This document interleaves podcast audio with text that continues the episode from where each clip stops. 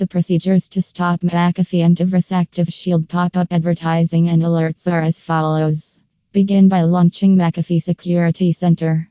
Once you've launched McAfee Security Center, you'll find a section labeled Common Tasks. Select Home from the list of common tasks. Following that, under the Home area, you will discover the option Configure, which allows you to make changes. Navigate there and click Configure. After that, enter Configure and look for Advanced under the Alerts section. By clicking on it, you may access the Advanced tab. You've arrived at the Advanced part.